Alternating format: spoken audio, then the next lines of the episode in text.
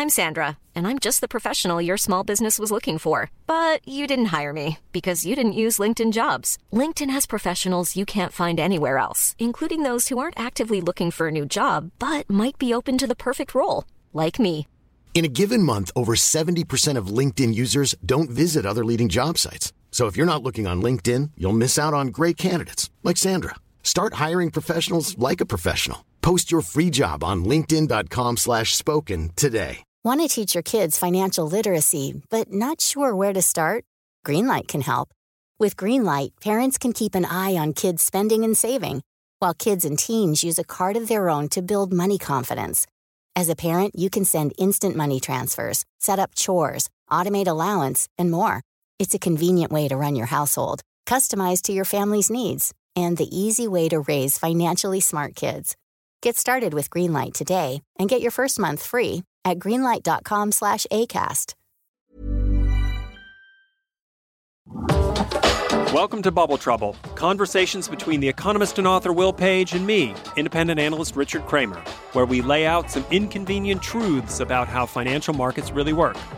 Today, we're in conversation with a special guest, Paul Sanders, the man responsible for coining the term hypercompetition, a point where quantity goes up and quality goes down. More in a moment.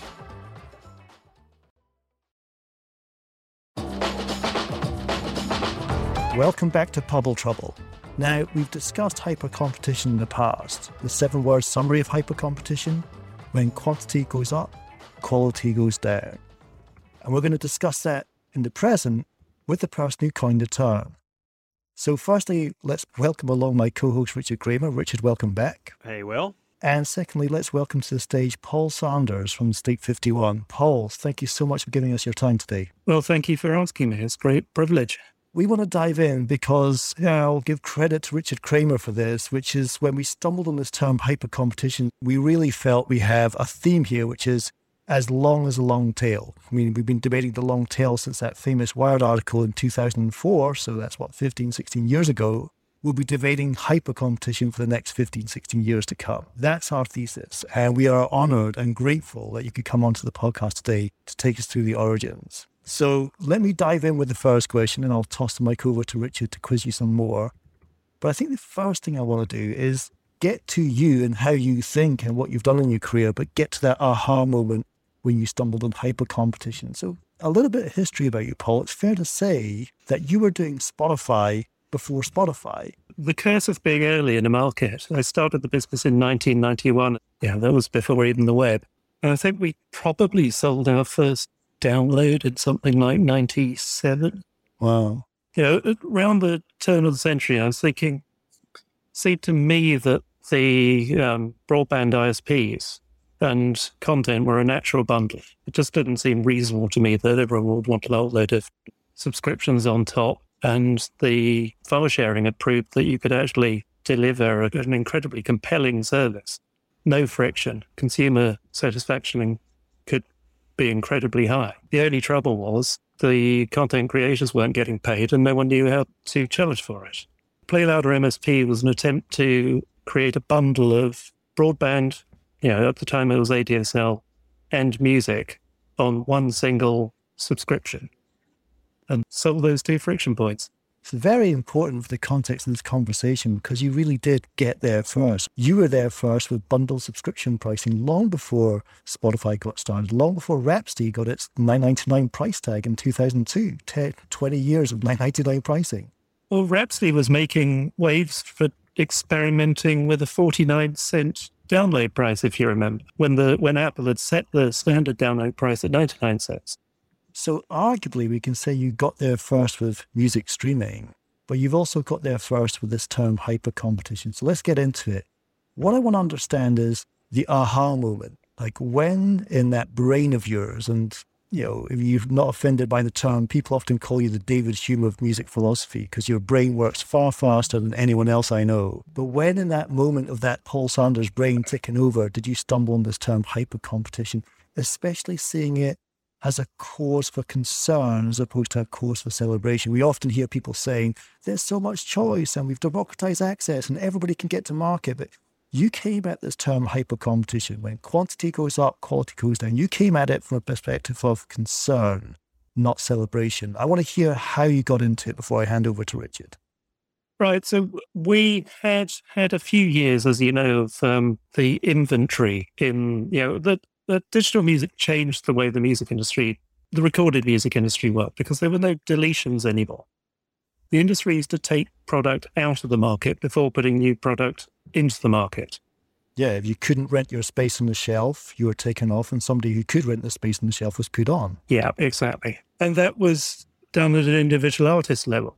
You delete an old album because you wanted to get focused on the new album. So we'd kind of accommodated ourselves to the notion that today's content in the download world competes with yesterday's content, and that the inventory will be ever expanding. But then streaming arrived and there was an acceleration. It turned the market into zero sum.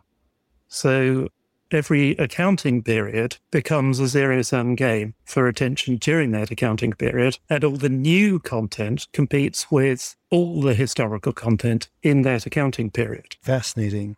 So that's a change of the game. At the same time, there was this democratization. I'm a great fan of it. I think open markets are a great blessing to all of us, and fantastic for music, which does have barriers. I don't buy the idea that the old music industry was somehow undemocratic, because it found ways of letting people in from all walks of life, but it didn't let many in. So I think there's something that maybe we'll touch on later, where you can really examine the notion that more open markets democratize production, democratize access. You got my head spinning already. It's like, was there more inequality under communism than there was capitalism? I love those types of debates which turn it on its head. Yes, exactly. And I think the way I think is often dialectic. It's, you know, I've got a synthetic kind of approach to these things. So we've got a market that has evolved to bring in just about anyone who wants to make music. And the DIY services were already very well established. A couple of players in the market. The Orchard set the paradigm with an open access physical distribution model. A lot of people forget that. CD Baby followed that up by a CD store where anyone could put 5 CDs on the shelf. And then when collectively we broke the door down and got independent content onto iTunes, CD Baby was one of the first with digital. TuneCore followed up CD Baby by cutting out the inconvenience of the CD part of it, made a much simpler product. You know, a simpler product appeals to a very much broader set of producers. So we've got this evolution. We've got significant players already in the market. There's Ditto, you mentioned EMU bands, I think, elsewhere. There was no crisis of distribution that anyone needed to solve. And then as the pandemic sort of bit, and we all went into lockdown. It's an obvious thing for people to do. People who felt that they had an album inside them suddenly had a lot of time to sit in front of a computer. At the same time, Spotify, which is the biggest recorded music consumer platform, made a strategic investment in a startup called DistroKid. Now, why at that point did Spotify feel that they needed to expand the supply side? There was no crisis. Every DIY musician had 6 or 7 really very good choices. So that was a question that was in my head. And then the trigger point, there really was a trigger point, was the Uber ruling in the Supreme Court in the UK, where the judge said that Uber drivers were not independent businesses. They were employees. Uber was selling the right to the rider, to the was selling the taxi service, and the Uber driver was employed by Uber to do the ride. And I thought, there's a connection. I couldn't quite work out what the connection was, but that was really the trigger point, because it seemed to me that the musician had kind of moved into the same kind of relationship with the platform. Well, I know Richard's going to be salivating like a Pavlovian dog when you mention Uber, so let's bring Kramer in here to interrogate further. Yeah, look, just to focus this, I mean, that Uber ruling was very specific in saying you can't call the driver an independent contractor because you are directing their work. You are setting the price for their work, and they have effectively no agency on their own. And I guess when I'm looking at the music example, I'm struggling to see equally, and I would agree with you, that where the independent artist has any agency on their own. They're not in a position to tell any of the large distribution platforms what to sell their music for, and they are beholden to those platforms for distribution, can't really affect it that much. They can't negotiate. They can't really withdraw. They can't withhold. Yes, they have no agency. They have no agency, exactly. I guess I'd like to shift and talk a little bit about hypercompetition because it's a phrase we use ourselves in looking at the markets. And how much do you think this notion of hypercompetition is aided or abetted by just avalanches of cheap capital that have been out there and this sort of land grab mentality to establish a early, however you want to call it, a first mover advantage? I hate that term, but the idea that you have to get in first before anybody else, and there's no downside cost to failing. Absolutely, and it was quite interesting when you compare other markets. I think it was Professor Scott Galloway who made the point that when Amazon put out a press release about getting into healthcare, its share price went up by more than the amount it announced it was going to invest. Wow! So in fact, it's the Amazon cost of capital was negative. No, actually, I think Scott's point was more that the value transfer from the rest of the healthcare industry and their lost market value was greater, far greater than the amount that Amazon benefited by. Yes, exactly. There were 2 points. One, that Amazon's share price went up. The other, that the competition's share price went down by more than Amazon's benefit. Exactly. I think the point there is that can be very healthy. Because if a competitor comes in and reduces the cost of doing business in a particular field, then the consumer should benefit. And what I'm suggesting with hyper-competition is that the play here is not reducing the cost to the consumer. And we've just had a round of price rises from the consumer music services. The play here is a significant intervention in the supply side, not just to, as a market share land grab, but to increase an intervention to increase the supply beyond the ability of the market to support the supplier. And I think that's the distinctive thing about what I'm thinking of as hyper-competition. So a couple of points of comparison. The demand for takeaway food is relatively fixed. The takeaway food platforms are talking about 21 meal opportunities a week. In order to get that food to you in a reasonable condition, fast and hot, they need to make sure that there is plenty of logistics capability. So they probably need more riders waiting outside the restaurant than can make a living from being riders. So there are significant areas where the platform needs to increase supply beyond the ability of the market to reward the provider of that service. It reminds me of that famous Barry Schwartz quote about choice, which is some choice is better than none. Nobody's advocating communism, but it doesn't necessarily follow that more is better than some. Now, you can swap the word choice with the word supply. Some supply is better than none. We need supply chains. But it doesn't necessarily follow that more supply is better than some. There are limits, there are constraints to what an optimal market should function. And your delivery driver is a beautiful example of there's just way too many mopeds outside that restaurant. When demand goes down, they start fighting. The unlocking happened in London after the last wave. The police had a significant problem with delivery riders fighting for the best slot. And it just took me back to Freakonomics. It's like, why does the drunk dealer live with his mum? If you remember that wonderful essay.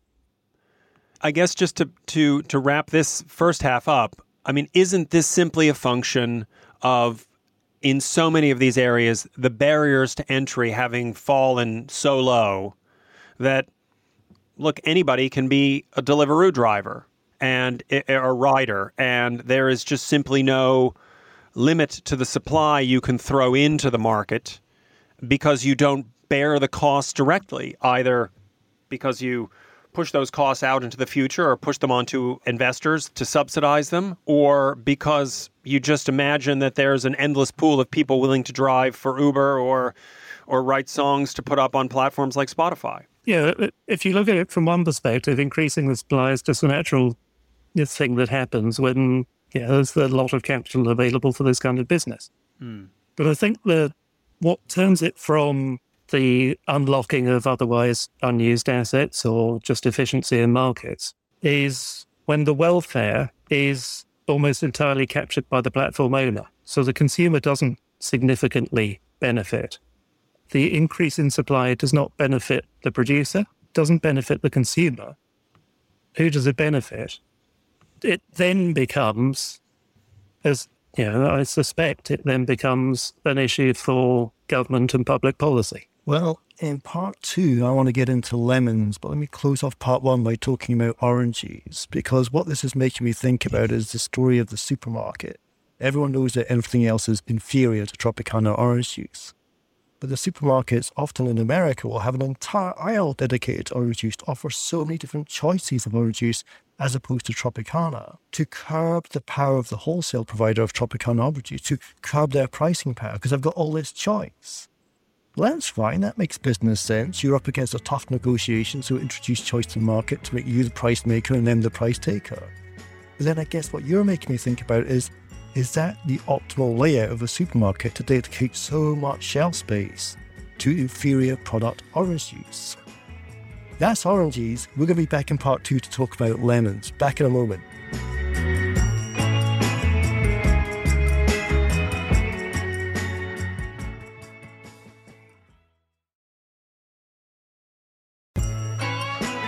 Welcome back to Bubble Trouble with me, Richard Kramer, and the economist and author Will Page. And we're here with our first ever guest, Paul Sanders, talking about the concept of hyper-competition.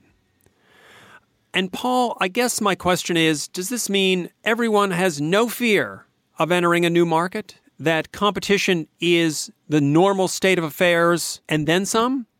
Or have we just forgotten about the downside risk or fear of failing? Our podcasts and the 4 million titles and the two new episodes, there are two new programs that get launched every minute, is it, Will? Is that a good example of how normal competition has gone into hyper-competition? So maybe, Paul, if you want to start off with that as an example, are podcasts showing us what hyper-competition can do? Well, you can see in music that the new wave of creators is intended to make it possible for anyone who has no knowledge at all about music and has never even expressed an interest in music, has learnt nothing about music, to say one Sunday afternoon when it's raining, maybe I'll be a musician. All I have to do is download an app and click a button, and then I click another button and I'm on Spotify. So it's that kind of intervention where being a producer becomes a very casual thing. There's another thing I think we need to look out for, particularly in cultural goods, which is that the ratio between success and failure goes off the scale. So, the old record label model, in the major labels, it was like thing about one in every 13 projects you got a return on. In the indie world, one in every 8, but only because they spent less. I suspect that ratio for success, the contention for success in the digital world, in streaming, is probably more like one in every 100,000 or one in every 200,000. The long tail got longer and the long tail got skinnier. Yes, exactly. So you've got an interesting dynamic there, which is that the head of the market functions just as it always did. It's got a lot of investment, very high production values. The top-end studios are still booked solid. There's still a very vibrant market for very high-end production and skills. But the rest of the market starts to look starved because instead of being the intermediaries, instead of being investors in new production and new creativity, they find that they have to start charging for services. So when you've got that inversion, so all the record labels started describing themselves as artist and label services companies. Music managers who used to live off a percentage of earnings are now charging a monthly fee. So you've got this inversion of the relationship from investor to service provider. principal agent again. That is a smoke signal. And I think it's a serious one to deal with, because what it means is you're gutting the market. You're hollowing out the skills base. Let me switch from music for a second here. I closed out the first part with orange juice, how the supermarket will offer a ridiculous amount of choice of orange juice just to curb the market power of the one that you really wanted, Tropicana. And is that a good thing for the supermarket to have so many bad varieties of orange juice on the shelf just for its own self-interest? Where do the benefits of that accrue? Let's go from oranges to lemons. And I have a question for both of you. There's a famous Nobel Prize-winning paper by George Akerlof called A Market for Lemons, which essentially says, in the second-hand car market, where there's a high degree of risk and uncertainty, if you've got a few bad actors in that market, it could collapse the whole market through the perceived value of the second-hand car. That's why second-hand car sellers are so keen to tell you, it's only had one owner, it's just a little granny, drove it to the shops, the car's fine. Trust me, the car is fine. Richard first, do you think there is a market for lemons emerging through hyper-competition? I guess, rather than us pontificating, I'd throw it back to Paul and raising this principal agent problem. But the reality is we have so many more principals than we ever did before. And Will, you're a recent author of a book, Tarzan Economics, but you mentioned to me that there'll be 1 million titles published this year. And so how does one sift through the 1 million titles to find the Tropicana among all the other varieties of orange juice? How do you rise to the top in a world of hyper-competition and overproduction where the principals are so many and the agents or the distribution platforms are so few? And Paul, you'll love this. When my book finally went into production, I called Adrian Furnham, an esteemed professor of psychology at University College London, author of 55 books himself, and told him, that's it, Adrian, I'm in production. The book is ready to go. On the 1st of April, I can say to my mum and dad, I'm a published author. He said, well done, Will. The book will be a huge success. Now, sit back and contemplate what it feels to be a sperm donor, because that's all you actually are. You think it's all about what you've produced? You're just one sperm on a Petri dish with many others, and somebody's going to find that egg. Wow. Yeah, that's quite a thing to think, isn't it? Oh, I'm glad he wasn't my tutor. So the sifting, again, is interesting because I suspect that what happens when there's too much choice, I'm being slightly provocative with the term too much. I suspect what happens is the consumer becomes conservative. What I mean by that is that they don't start foaming at the mouth and becoming anti-vaxxers. They just retreat to what they're comfortable with, and then they probably become a bit more comfortable with things that are concepts that are well known to them. Artists that they know, writers that they're familiar with. And this has always been a feature of cultural markets. And it has always been what makes brands valued. Right. And the first half, I just threw that flippant remark out of the gap between rich and poor being wider under communism than there was capitalism. If hyper-competition, the panacea of democratizing access, allowing everyone a shot at the market, does produce a greater gap between those who have and those who have not. I think you're onto something there. I don't think Simon Cowell lost power as choice went up. I think he gained power because when you have hyper-competition, you have more noise in the market.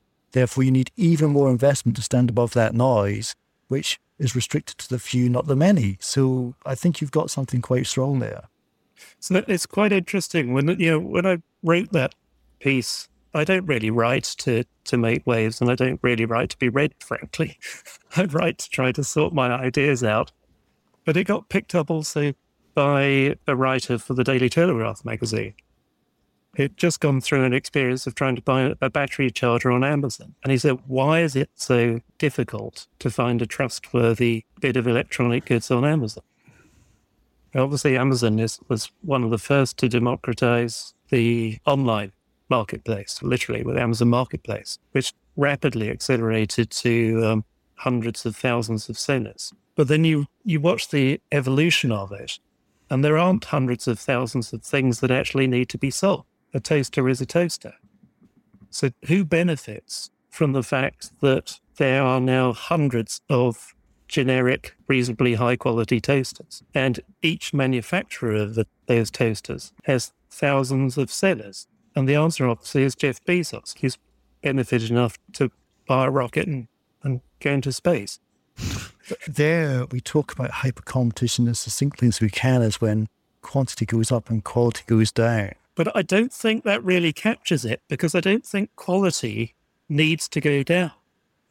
Right, but I'm thinking just off the back of that Amazon example and that article from Telegraph by Andrew Orlowski, one of the best writers I know. It's interesting to think when quantity goes up because of the platforms play hyper-competition, the quality of reviews or the credibility of reviews goes down. Absolutely. And that's just an interesting line of thought to maybe just spread out there for a couple of minutes, Paul.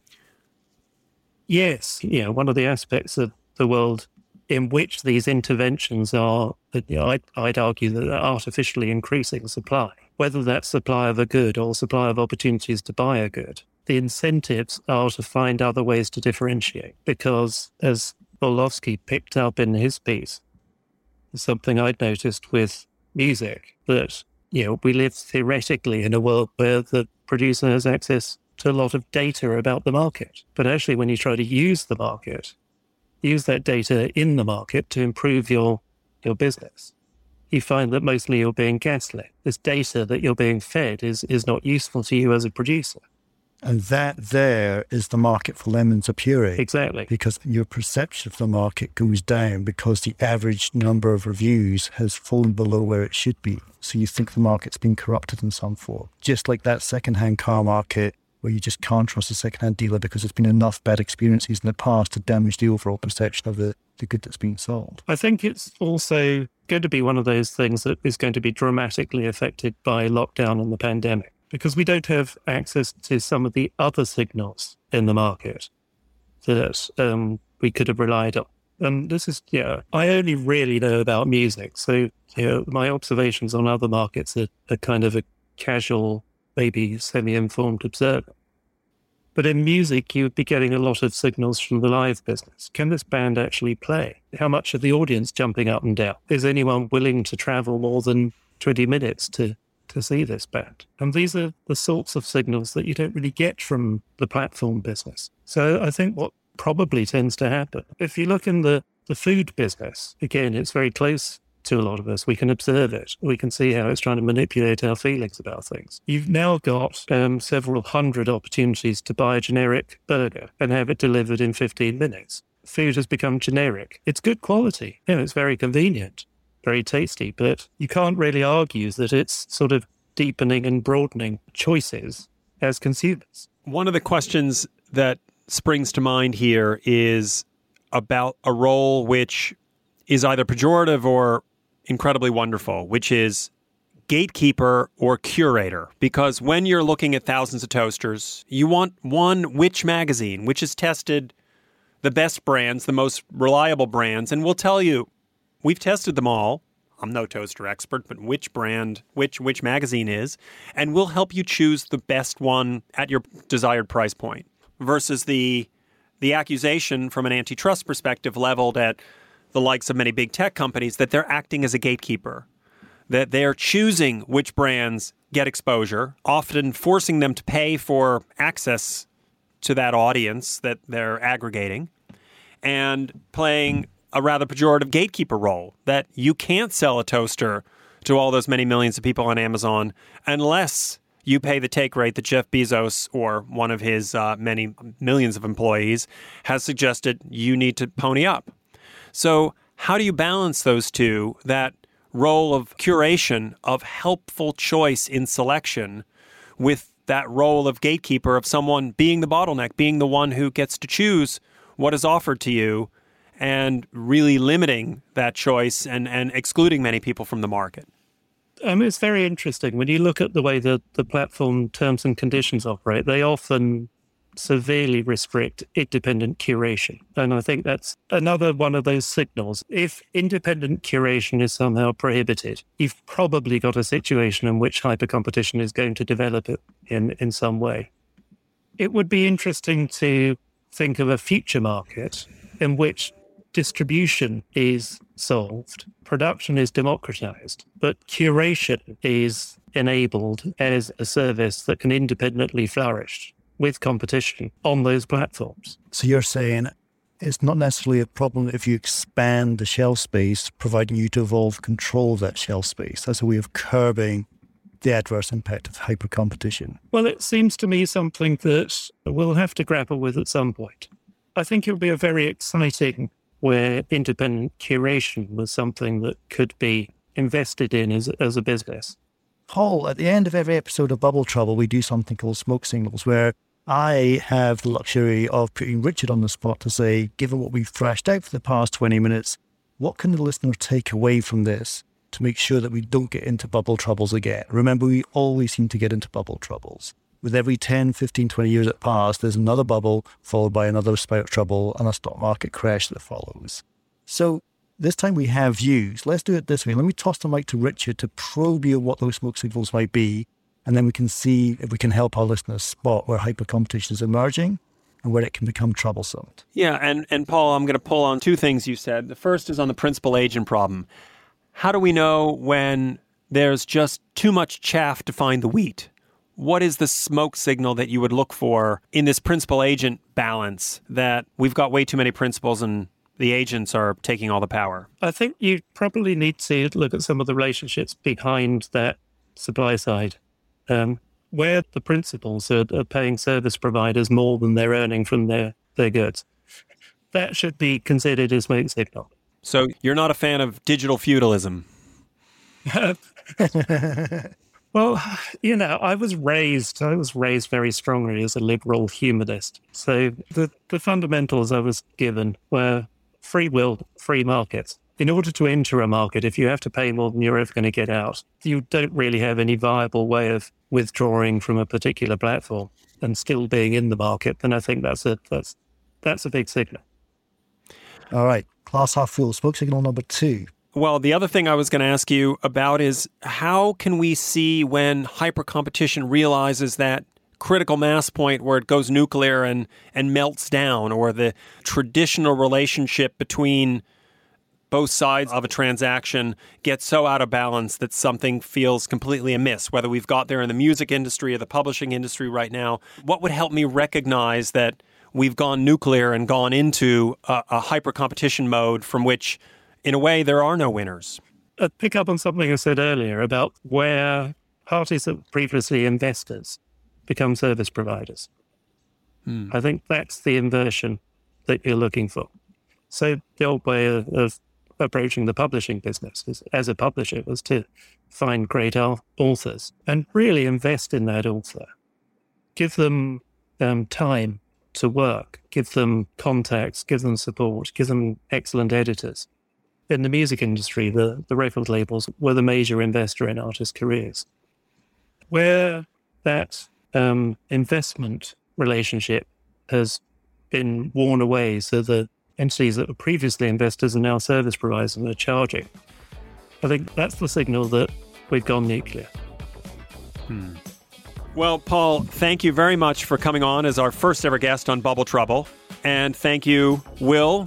Hyper-competition is certainly applicable and evident in the music world, the publishing world, and many other places, and certainly a key element of our thinking about the trouble that we're going to have with the many bubbles that we see everywhere in the financial markets.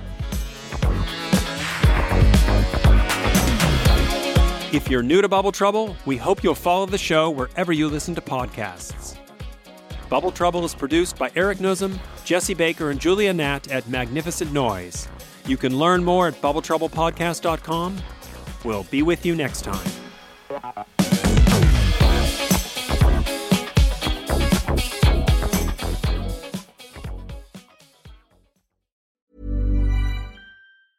Hi, this is Paige from Giggly Squad, and I want to talk to you about Splash Refresher and my water intake. Okay, so you guys obviously know that I'm a hydrated girly, but sometimes when you drink that much water, it starts to just taste bland, and you're just like, I need something to spice it up. That's why I love Splash Refresher. It has 0 sugar, 0 calories, and it's a splash of sweetness. And they come in 5 different flavors. They're so good. Wild berry, acai grape, pineapple mango, lemon, and mandarin orange. My favorite is the wild berry because I just love a berry. So if you're like me and you're drinking water all day, then try Splash Refresher. It's going to absolutely change your water game, and it's good for you. Acast powers the world's best podcasts. Here's a show that we recommend. The Real Housewives is a guilty pleasure for most. But if you're looking to not feel guilty about that pleasure, tune in to Everything Iconic with me, Danny Pellegrino, where I break down all the messy moments and behind-the-scenes antics of Bravo's popular franchise. And on Everything Iconic, I also interview celebrity guests like Kelly Ripa, Kiki Palmer, Drew Barrymore, Cameron Diaz, and more about their guilty pleasures, their past work, and so much more. So if you're pop culture obsessed and find yourself watching way too much reality TV like me, tune in to Everything Iconic with Danny Pellegrino, wherever you listen to podcasts. Acast helps creators launch, grow, and monetize their podcasts everywhere. Acast.com.